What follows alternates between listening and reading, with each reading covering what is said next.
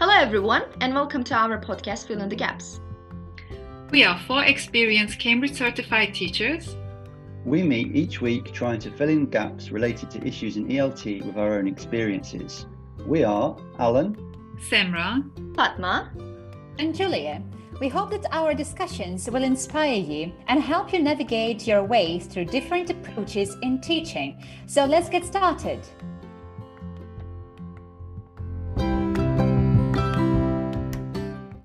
Hi everyone, so this week's topic is course books in ESL. All right, are they good? Are they bad? Are they in between? Can we improve on them? I think I can start with, I'll give my experience. I've been using course books for a few years now and I love them, if I'm honest. They help in so many ways. They cut preparation time for lessons. The work I do in one class, it can be duplicated in other ways. I can improve upon a lesson in a course book and use it again and again and again. Yeah, I love them. What about you guys? What are your feelings on this? Same here. I mean, they give me a feeling of security, right? So I know what I'm going to teach next. I know which direction I'm heading. So, and I think it's also the same for the students, because then they have the material in their hand and they know what we will discover or cover the next class.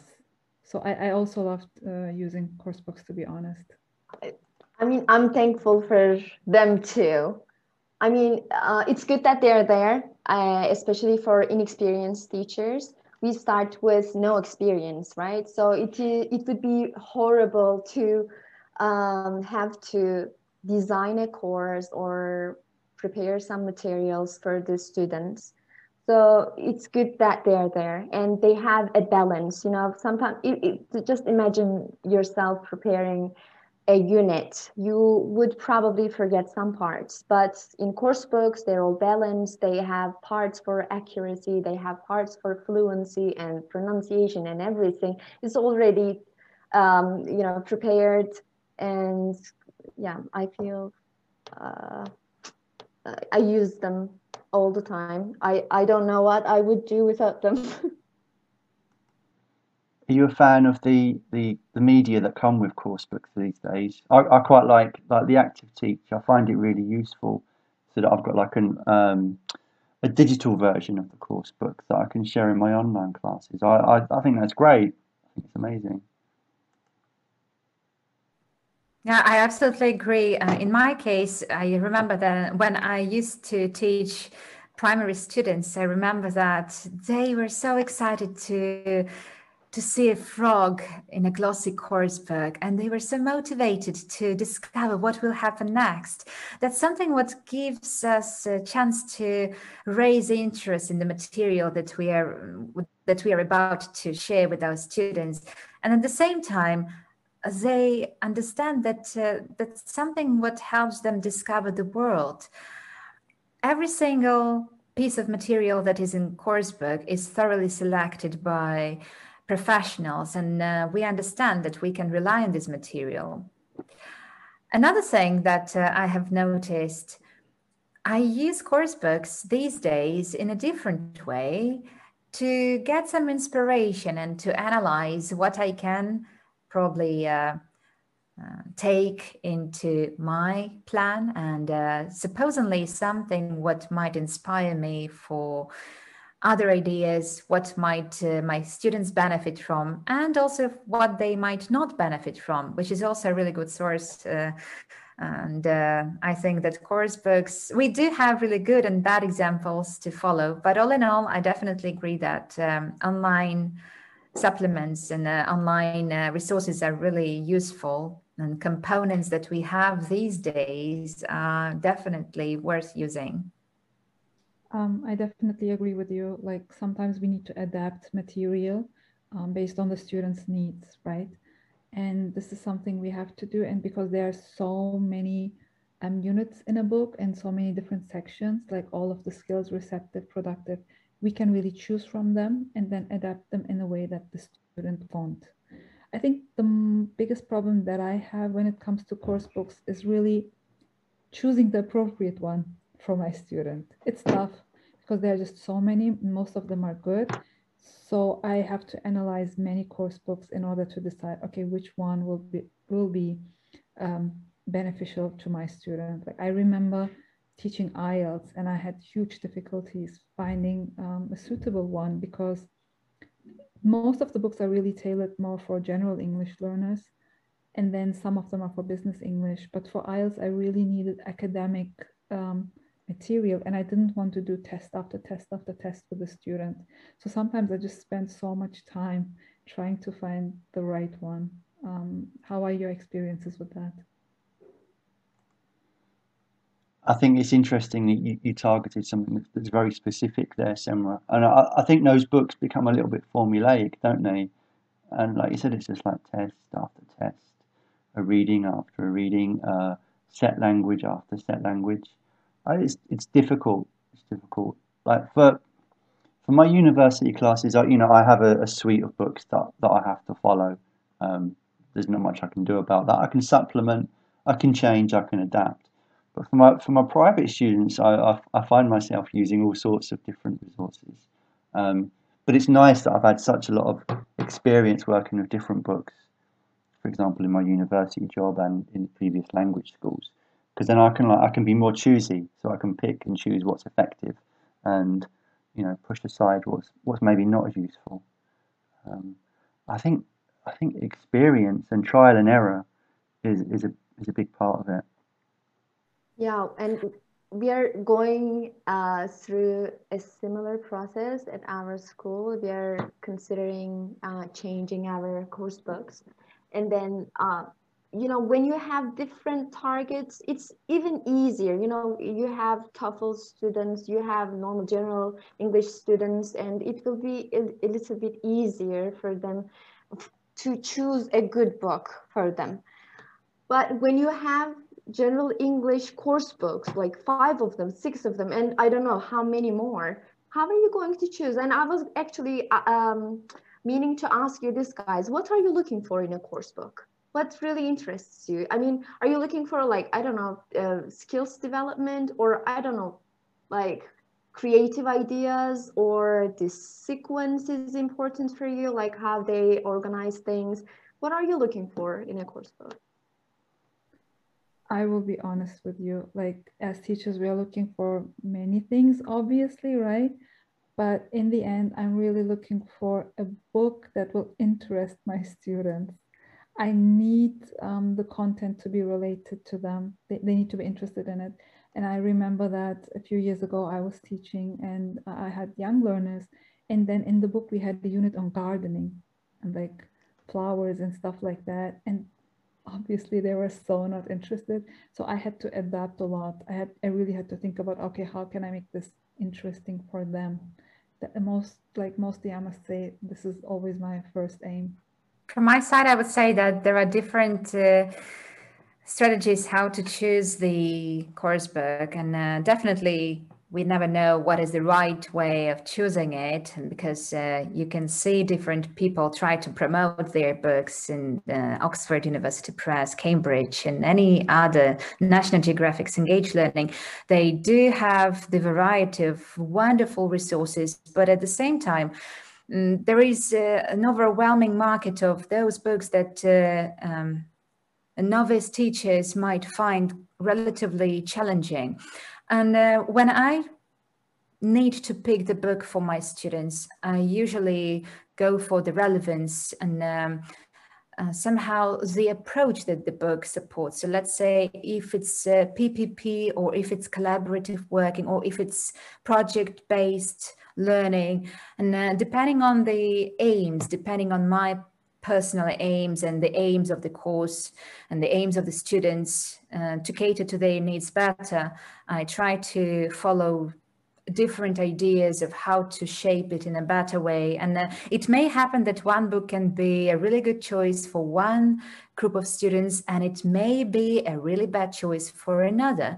So every single time we can see that it works well in one case or another, but there are so many factors that influence it, including cultural background in particular, because in some countries, they don't really appreciate project-based learning, whereas in others, they would definitely say that they are so bored with PPP approach, both teachers and students. So that somehow might be helpful while picking the right one for the course. In terms of like content, I often find sometimes the content is a little bit dated, and sometimes it's a little bit inappropriate at times. I don't know. What do you think about this? Like, I'll give you an example. I had a lesson, it was a one-to-one lesson the other day, and the lesson was about moods. So it was about word formation and using adjectives to describe how you feel. And the story was this guy, this inventor created an app that could gauge your mood and it tracked your mood. The actual lesson itself was very interesting, but it struck me that it had two pictures to describe moods, and one was I forget now, like enthusiastic, and like it was a really positive picture, and it was a guy there, and he was really happy. And then the second picture was talking about comparing men and women, and it said that more women are grumpy in the mornings when they wake up, and it had a picture of like a woman with a sad face. And I just thought, I wonder how they made that decision. And I often see little kind of like strange examples like this in the course books, even in like the newer editions. Have you guys seen anything like this? I can say something about being outdated, to be honest. I have that problem often because I think it's I don't know, I guess those professionals who prepare the course books are just, I don't know if they are older or maybe the course books are just older. I had one chapter on music, which I thought, oh my God, this is beautiful. Like, who doesn't want to talk about music? But then there were questions like, what kind of music are these people famous for? And it was like Louis Armstrong, Queen, Yehudi Menuhin. I didn't even know who they are, so I had to check first. Turns out the students don't even know the group Queen. How are they supposed to? I mean, they didn't grow up in the US, you know? And that class became very boring, and it was a tedious class because it was not really adapted for younger learners. I mean, what do I mean by younger? 20, 25 even years old students, they didn't know it. And then there were some questions like, okay, where is this group from, this music group? And then they were actually asking where U2 or Fool's Garden is from. How were my students supposed to know? It was tough, a little bit too specific. And then I decided, okay, this is not a unit that I can work with at all. And I ended up adapting a lot. So it's most of the time, I feel like things are outdated. Fatma, you wanted to say something? Yeah. I think, by the way, in your case, maybe the best thing to do would be to ask students, replace them with the groups or singers that they think are popular these days. And I think for the course books, there are a lot of legal things going on. That's why they can't use the popular stuff, because they have to, ask for some rights and whatever. They have to pay a lot of money for using them. I think that's one of the reasons. And I have a similar experience, guys. There's a text in a textbook. I'm not going to give the name, but it's about a treasure hunt, okay? And apparently the treasure is found, was found like 2 or 3 years ago. But the text is using present perfect tense because a lot of people have been searching for the treasure, whatever. But it's old news now. It's in the past. So they have to change it. And it is tough for course book writers too. But on the other hand, I remember I was searching for something different for my students. Course books are great, but sometimes it is really boring. And when students have what we're going to do in front of them, they feel like, we're not trying enough, or the class is going to be just boring stuff. And I was looking for another book about a grammar point, and I have come across with I came across with a great book, even though it was really old. The units were really interesting because the grammar structures were introduced nicely. So to answer my own question, actually in course books, I think I'm looking for some creativity, because that's when the activities and the theme are interesting for me and for my students. It just triggers some discussions and again, creativity from our end too. Yeah, I've seen references online to like books that, or digital books that are being developed where it's easier to update whole units, for example. Like you can replace them each year if you know if the stories are old, or if they're no longer relevant, or if they're not as deemed as important. I think that's a really clever idea. But you know, in the absence of that, you know, when we have these course books that have these challenges, what are our alternatives? You know, I use course books all the time, but I often find myself reaching out to YouTube to solve most of my problems. What do you guys do if you want to do something different to a course book? I do search some materials on YouTube as well, like you, Alan. And mainly I go to the TED Talks for my adults, and I go on YouTube, National Geographic Learning, and National Geographic in particular channel, really good sources for inspiration. And at the same time, they do provide relatively short audios and videos that are quite digestible and can be easily utilized in our context. But I also wanted to add, one of the disadvantages of many course books is that they do have overgeneralized grammar. And there is kind of black and white approach where you teach one thing, and then when you take another course book and you can see that the rule exists actually for some, but in a slightly different way. Or it may happen that you can use past simple and present perfect in the same context, and the same refers to future tenses. And when we try to explain how to use them to our students, then when they open another book, they can see that many of those are not really in use. And one more thing, they do provide relatively unnatural dialects that don't really represent the real world. These days, I know that Cambridge cares about it more, and they try to add the real life discussions which were produced by non-native speakers to expose the students to the variety of accents, dialects, and to see that they can understand not only the native speakers, but also non-native speakers, which is the majority these days. And at the same time, I absolutely agree that the materials all in all should be adjusted and changed according to the needs of the group, the particular group that we know the needs of. I absolutely agree with you. And Fatma, coming back to your question, what do you look for in a book? To be honest, I also look for authenticity. And this is also that Julia just mentioned. The biggest problem is just, Alan, when I try to use other material for my classes. So when I want to use YouTube videos, my students have huge difficulties understanding that language. For example, I wanted just to show a little clip out of a sitcom, Seinfeld. I love Seinfeld, and I just wanted to show them really a short clip.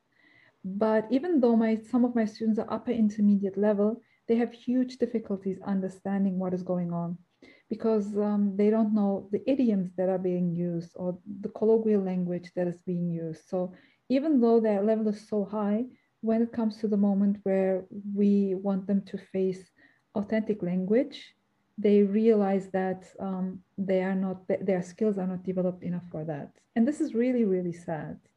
So in terms of that, I've realized that sometimes I need to work less with course books and more with authentic material. How do you guys feel about that?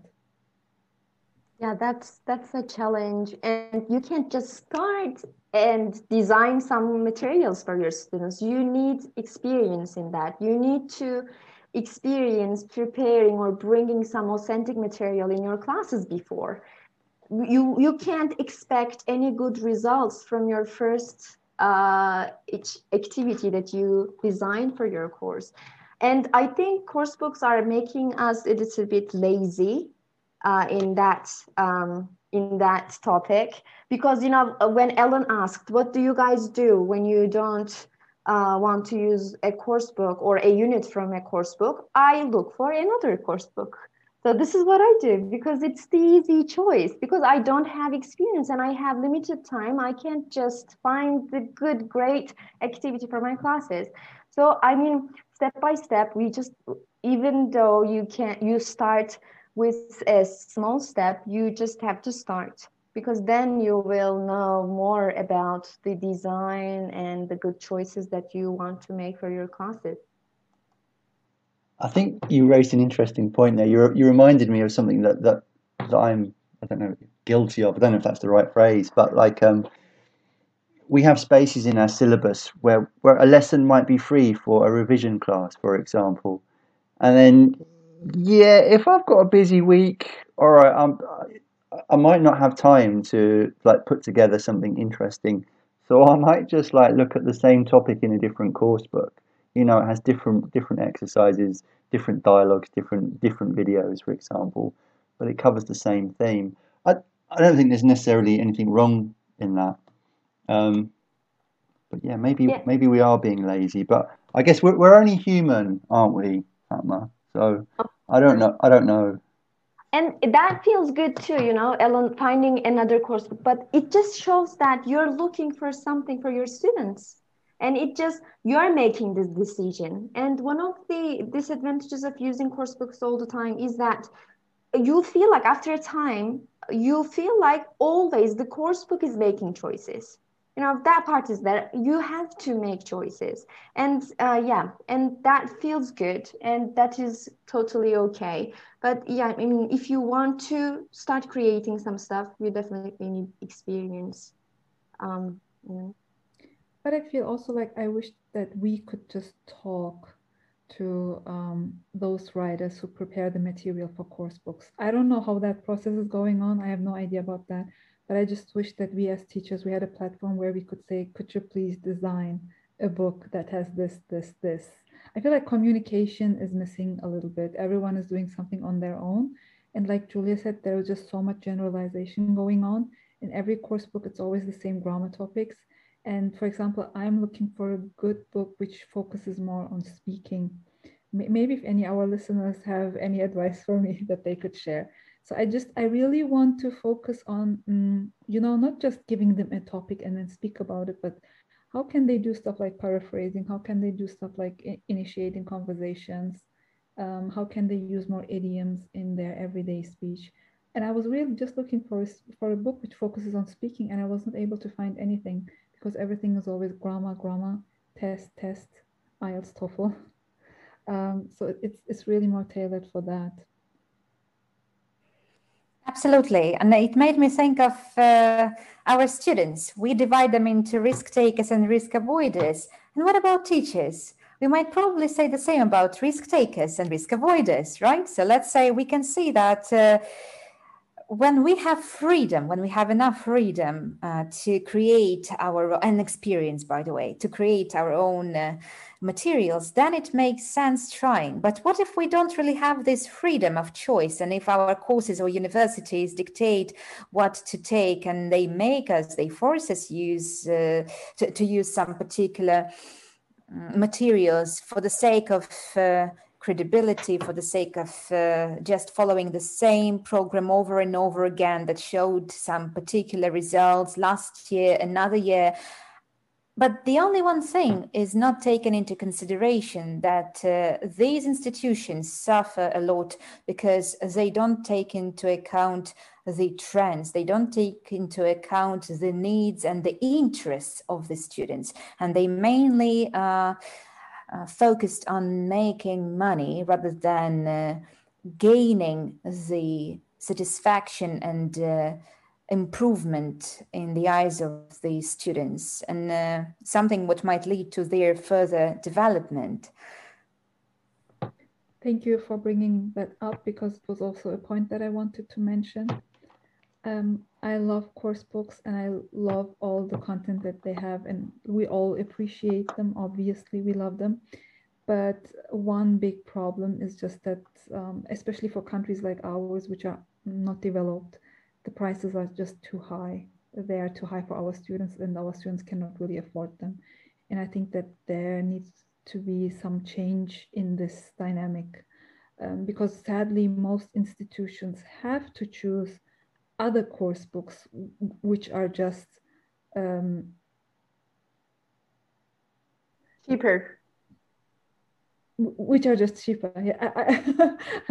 Yeah, which are just cheaper in the end, because right now with the inflation going on in the country, sadly, I think most schools cannot afford the best books that are out there. Yeah, I think schools find themselves in a position where they have to compromise on the quality of the content because they can get a better deal from a different publisher. It's a shame, but I don't know. I guess it's a reality, and I suppose those institutions then have to invest resources and time in perhaps developing supplementary materials that might fill gaps in the books that they've actually chosen. Not only institutions, even us. Like when I tell the students, like we are going to work with this book, if I have private classes, when my students look at the prices, they're like, I don't know if I can afford this right now. You know, so I understand that it's a very difficult situation. I want to work with the best books that are out there. My students want that too, but their economical situation doesn't always allow it. So this is why sometimes it's better to create our own material. Is there anything you guys would like to add? Or otherwise, I feel like we have come to an end of our discussion for today. Yes, that's a really interesting topic, and let's say we definitely do not want you guys to think about using course book is good or bad. We don't really divide it into black and white. We just show the pros and cons and something to consider when you want to choose it. And we hope that you enjoyed our today's podcast, and we are looking forward to sharing some new ideas in our upcoming podcast with you. And so here we are at the end of another episode of Fill in the Gaps. Thanks everyone for a great conversation, and thank you for listening. Feel free to get in touch via email with questions, comments, or suggestions for future discussion topics. Check out the description for useful links and contact details. See you for the next episode.